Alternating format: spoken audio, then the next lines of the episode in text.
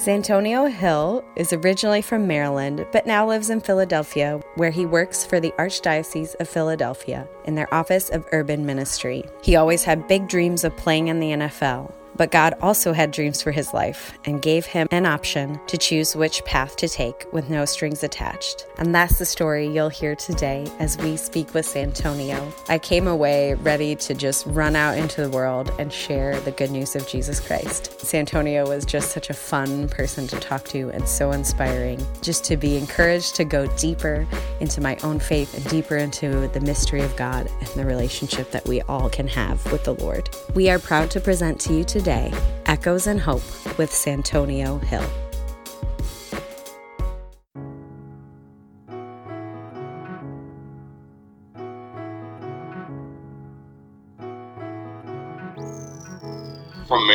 Originally Southern Maryland. Been a cradle Catholic my whole life. I remember going to CCD. I'm a public school kid, and I remember like making my confirmation, and I was really excited. Like it was a big moment. I had my confirmation sponsor and everything, and I remember my CCD teacher saying, "Okay, guys, now you guys are adults in the church," and I said, "Oh wow." I thought I had to wait to be 18 to be an adult. In this Catholic world, I'm already an adult at the age of like 13. Like that's crazy. And so I go home and I'm start telling my mom, Mom, we need to do the dishes. You need to get up on that. The room isn't swept. We need to sweep the room. We need a vacuum. There's so many things we need to do. Did you pay the bills yet? Let me see the bills. I'm acting like I'm the adult, like I'm running things. And she said, Look, I don't know what confirmation has done to you, but you need to take all that energy and put it back into the church. And so I go to church. I go to church and I'm talking to somebody. I don't know who I'm talking to. Somebody who's an adult there and seems like they're really in charge. And I say, Hey, I got these ideas. I just made my confirmation. I'm an adult now. They just kind of like give me a pat on the head, like pet me like a dog. I'm like, there, there. You're not quite grown enough yet. And I said, oh, oh, all right. For whatever reason, that just like really deterred me from wanting to like pursue the faith a whole lot more. And it's funny, I ended up leaving that church,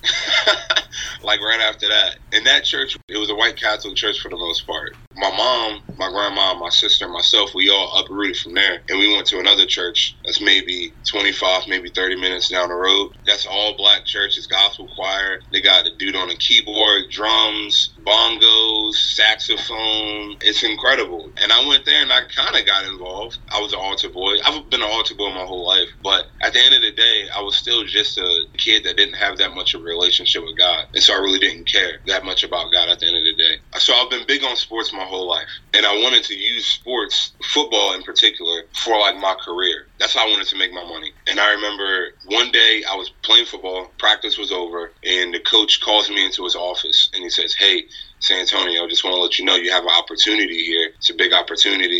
Can get a scholarship to go to the next level and play college ball, all expenses paid. And I said, You have got to be kidding me. This is unreal. And this is like, this has been my dream. And it's kind of been like a prayer, too. And I'm like, God, are you answering my, my prayers right now? And then one day after Mass, the priest, who was also a black priest, he was African American priest, which is rare, and he came out of the church running after me one day saying, Hey, what do you got going on after you graduate from high school? And so I told him about my potential future plans with football and, and how I want to be married one day and I didn't grow up like poor, like Section 8, but it was hard for my mom to make ends meet. She was a single mom with two kids. So I'm telling Father Scott, I'm like, I want a white picket fence, I want flat screen TVs, Cadillac Escalade, rims, I want a dog in the front yard, maybe two dogs in the front yard. And I want somebody to take care of the dogs. To me, that's huge. I'm like, man, yeah, that's what I want. And he said, wow, that's great. Pat on the back. Good job, buddy. And I'm like, yep, yeah, man, that's what I want to do. He said, have you ever thought about joining the seminary? And I said, what is the seminary. Said, "Oh, it's a place where like men go and they study to be priests." And I look at him with a side eye. I'm like, "Oh, okay, I know what you up to." I said, "Listen, listen real close. He's a short man. I'm tall. I'm six four. He's like maybe I don't know five six or something like that."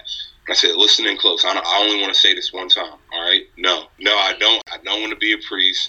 I don't want to give up women for the rest of my life. I want what I want. And what I want is football, go to the NFL, marry a beautiful woman, have kids, the whole nine yards. And he said, Wow, that's okay. Well, how about you pray about it? And I don't pray. Like, I went to youth group, but I only went to youth group for like the pizza that they had, hitting on all the girls to work on my game. And then I wanted to play basketball. They had basketball afterwards. And so he said, pray about it. And I said, you know what? I'll sleep on it. So that night, I had this crazy dream. I had this crazy dream where I was in this long line of Little League football. And all these kids had like their gear on, helmets, football in hand, cleats on, shoulder pads, jerseys. Like these kids were ready to go. And it was a single file line. And I was in the line. And I wasn't little. I was huge. I was six four still. And this line went through like hills and valleys and mountains. And it was like a journey almost. And it led up to this massive castle, which reflecting back on it, I think is supposed to symbolize the kingdom of God. But I finally get inside the castle. In the dream, in my mind, I'm thinking, oh, I must be the coach. Oh, maybe I'm the owner. Or like we have a bowl game. Like, but then I walk inside the castle and everything is kind of like dissipates around me. And I see a bishop sitting in the middle of the table and he has priests flanking him on the other side. And they tell me to step forward, and so I do. And they slide me a sheet of paper and they hand me a pen, and they're like asking for my signature. And at this time, I'm thinking a couple things like, hmm, they want my autograph. They're smart. They know I'm about to blow up. Or maybe it's like a contract for like a Nike commercial or something like that because I'm a top notch athlete. And then I'm like, I don't know what it is, but I'm just going to go ahead and sign it because whatever. And so I sign it, slide it back to them. Take a huge stamp and they stamp it. It was massive. Boom. And they say, Congratulations, now you're a priest. And I'm like, Yo, give me that back. Let me rip it up. Let me look at the fine print. Y'all cheated me. Like, y'all didn't tell me what I needed to know. Like, what's going on? I'm so angry. I'm so angry. And they give me like books and then sweaters and tic tacs and whatever like priests need to like thrive in life. And they're like, Your locker's down to the left. Have a nice day. And I'm like, What is going on? as I'm taking my things with me and walking down to my locker. And I find my locker, I put in the combination, open it up, put my stuff inside, slam it shut, and then I wake up and I say to myself, yeah, right, man. The day I become a priest is the day I become terrible at basketball. And I got the scholarship in football. So why would I even talk about basketball? Like I don't I don't know. But I was so prideful I probably thought like I would never be terrible at, at football. Like I'm just incredible at that. So the next night I have another dream. I'm playing basketball. A long story short, I missed every single shot. It was horrible. It was the longest dream of my life, the most miserable dream of my life. And I woke up from that completely distraught, thinking, oh no, I'm going to be a priest. My life is over. Before I went to school, I have a hoop in my in my backyard, and I started like shooting around, and I missed every shot, just like my dream. And I'm really like in a downward spiral at this point. I'm like, wow, say goodbye to all my girlfriends. Adios. I'll see y'all in heaven if y'all make it. And so I catch the bus, sad, go to school, sad, distracted all day. But I'm an athlete at heart, and so I have this like I'm not giving up mentality. And so at lunch, if you want to, you can like go outside, you can eat outside, play around, you can play basketball. And so I took a basketball, started shooting around, started making all my shots again. And I said, "Ooh, thank God! I knew I wasn't going to be no stupid, dumb priest." But then I thought about it a little bit more, and I said, "Wait a minute, maybe God has something to do with this because I've never remembered my dreams before. I've never had dreams back to back like that. My dreams have never played upon each other in the conscious and in the subconscious. My life is just like intertwining too much, and like I just don't see how God isn't involved in any of this. I tried praying about it, but like I told you, I didn't really have a prayer life. I didn't have the tools to learn how to discern. And so after like three weeks of that, I went to the priest who got me in this trouble to begin with. And so I said, yo, what do you do? Like, what's your job? Because I figure I want to know, like, if this is something that God wants me to do, like, I need to learn about a little bit. So he was like explaining his job to me and everything. He said, Santonio, you got to understand, I'm able to witness a miracle, not just every Sunday, but every single day. Regular bread, regular wine turns into the body and the blood of Jesus Christ, our Lord and Savior. I'm like, wait a minute. So that's real? He's like, yeah, what did they teach you in CCD? I said, they taught us that Jesus loves us and that he died for us. And so he was like, no, buddy, this stuff is real. This is not a joke. You think I would be celibate if this wasn't real? Like, you got to understand. And I said, oh, I think I am understanding now. I said, all right, well, let me let me pray about it. And so one day, I remember I was inside, I was in my room, I was holding this crucifix, and I said, man, I just don't get it. How is it possible for one man to die just so I can have life. And so I always thought it was like a physical thing. And so I said, man, how is it possible for this one man to die just so I can have life? I said, you know what? I don't get it at all. But I've never heard anybody ever refute it, ever. If this really is true, if Jesus, this God man, really did die for me to live, then that's really awesome and that's really unselfish for him to do something like that for me. So since he has died for me to give me a shot at life, I might as well give him the first shot at my life to see what he wants me to do. And so that's when I decided to enter the seminary, actually. And I was there for a total of four years. Very bumpy road, not smooth sailing. The hardest thing I've ever had to do in my entire life. I was the only black person there. And that was difficult in itself because I was coming from a very gospel church in the seminary and everything is Latin. And I'm like, yo,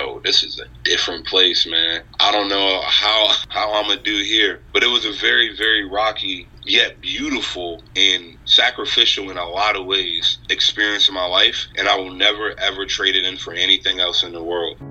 I ended up not being a priest. My fourth year, I heard God saying, Hey, you've done a great job, and I know you actually want to be a priest now. Like, after all those years of like fighting and wrestling and molding your heart to be more like clay and less rocky. And now you finally given me your yes. Thank you for that. Now it's time to go. And I'm like, God, you are something else, man. I was a teacher for a year. I taught theology a year at an all black Catholic school. I didn't really want to be an NFL player or like pursue football anymore or anything like that. I really just wanted to serve God as much as I could because I had fallen in love with him so much while I was in the seminary. I said, I need to get out of this field and become like a missionary. And so I was a missionary for three years with Focus. And that was a lot of fun. That was a great time in my life. But now I actually work for the Archdiocese of Philadelphia and I do urban outreach.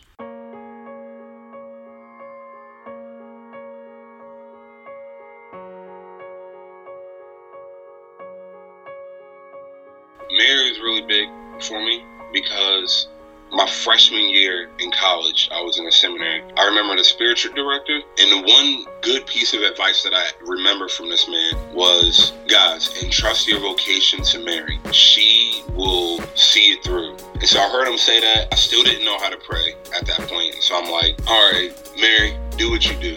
I entrust my vocation to you. And I kind of forgot about it, actually, until my senior year when I was trying to discern whether or not God was calling me to stay in a seminary or to discern out. And I did Louis de Montfort's total consecration to Jesus through Mary. And so I prayed that, and my feast day was on December 8th, Immaculate Conception. Woo, through that total consecration, the Holy Trinity made it very clear for me at that moment that God actually is calling me to leave the seminary. But before I made that prayer, before I started that total consecration, I said, Mary, I pray that you can just lead me through this entire process. And then I remember I said, oh, wait a minute. I entrusted my vocation to you as a freshman. I'm going to just make that same prayer again. Mary, do what you do, please you my mom. She made it very known to me through the signs of peace. Every time I prayed about moving forward in the seminary, I had a lot of animosity in my prayer. And every time I prayed about leaving the seminary, I had a lot of peace in pursuing a different vocation. I had a lot of peace. And that was that was heartbreaking because I had fallen in love with being a priest at that point. And I'm like, God, what are you doing, man? Like, what is this life? From that point, Mary kept being there for me. You're like other people. I think I met like seven or eight women. Their name was Mary or they had like a variation of a Marian name. And these women has led me, I think, from seminary to where I'm at now. Eucharistic adoration within that silence, I would read these gospels and I would reflect on them. And that's how I would really come to know the person of Jesus Christ well and be able to, when it came to like discerning bigger decisions, I was able to reflect on certain gospel reflections or like being able to like entrust like certain things to the Holy Spirit and just learning from prayer a lot actually. It's more of an experience thing rather than like an academic thing. Prayer and discernment it takes a lot of experience in doing and wrestle because God talks to everybody completely differently. And I will write poems too actually. I used to rap when I was in high school, secular rap, and then I converted that into like poetry when I got into the seminary. So that was another way I really grew closer to God and Jesus and, and just giving him all my crap, but also like giving him everything that I love. And St. Moses the Black, he's actually a, a saint. He's like my man. I don't know if you know much about his story at all. He was a crazy dude. He was like the leader of a gang. He just shows like the transition because he went from that to like being a monk it was all because he like ran away from the police. He was like afraid. He had like a true conversion once he was in there, and I'm like, wow, St. Louis Black. I asked for your intercession as well. Like I need your intercession. You have had much more extreme life circumstances that I have, but I feel like we are at some point like crossing similar wavelengths here in life. I just pray for your intercession and like allow me to desire holiness the same way that you did. He's one of my intercessors, one of my guys that I go to. He's a good dude.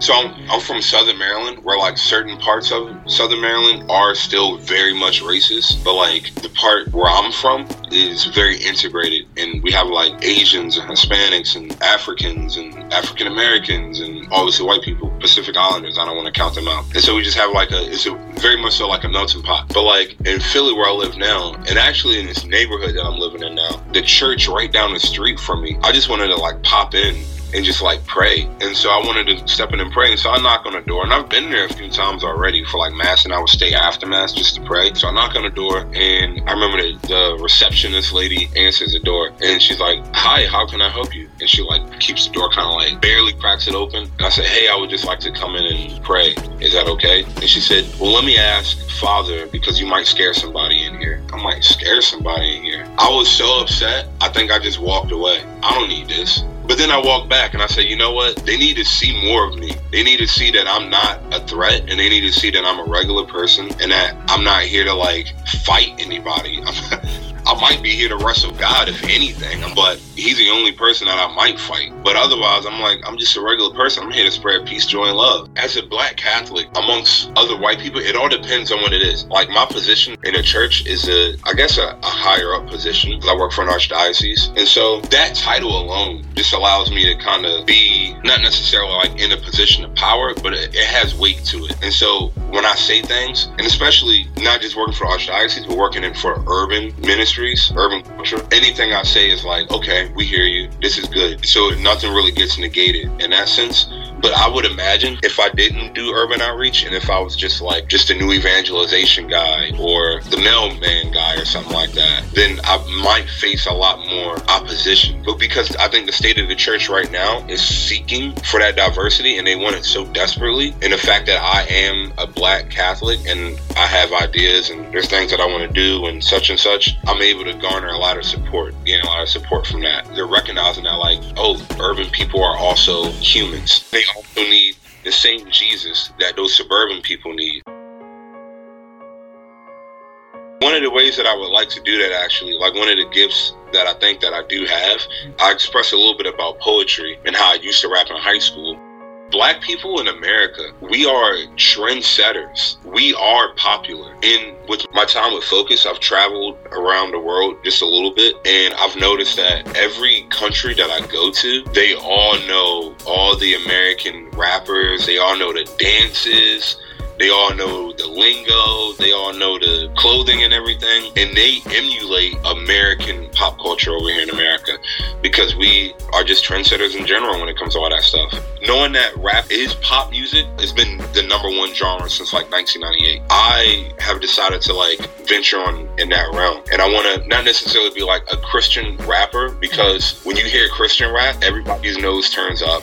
It's kind of like the same thing like when you invite like, hey, you want to go to church? Even when somebody asks me that right now, like, hey, you want to go to church? I'm like, uh, you want to play 2K? Let's go to Popeyes, get one of them spicy chicken sandwiches I heard that's so good. Let's, let's go do that instead. I guess something that I want to be to rap is like what C.S. Lewis was for Chronicles of Narnia. The way that he interwoven those themes, those Christian themes, so very poetically. That's what I want to do for rap. I don't necessarily want to be in there like preachy, preachy, but I do want to have a, a message to say in every song, whether it be like something that's wise or some sort of like a little bit of advice or just like a real situation I've experienced in my life, how like I'll sometimes rely on God. So I want to not in a sense reject the world in my raps, but I just want to proclaim other good things in my raps. It's like an evangelization tool. Me being a focused missionary, I noticed you get these people that get on literally a soapbox. This is not a joke. There are soapbox preachers that have megaphones and they have like these big speakers. They'll just be go around proclaiming, "You're going to hell." I'm like, whoa, you really think you're helping people? Do you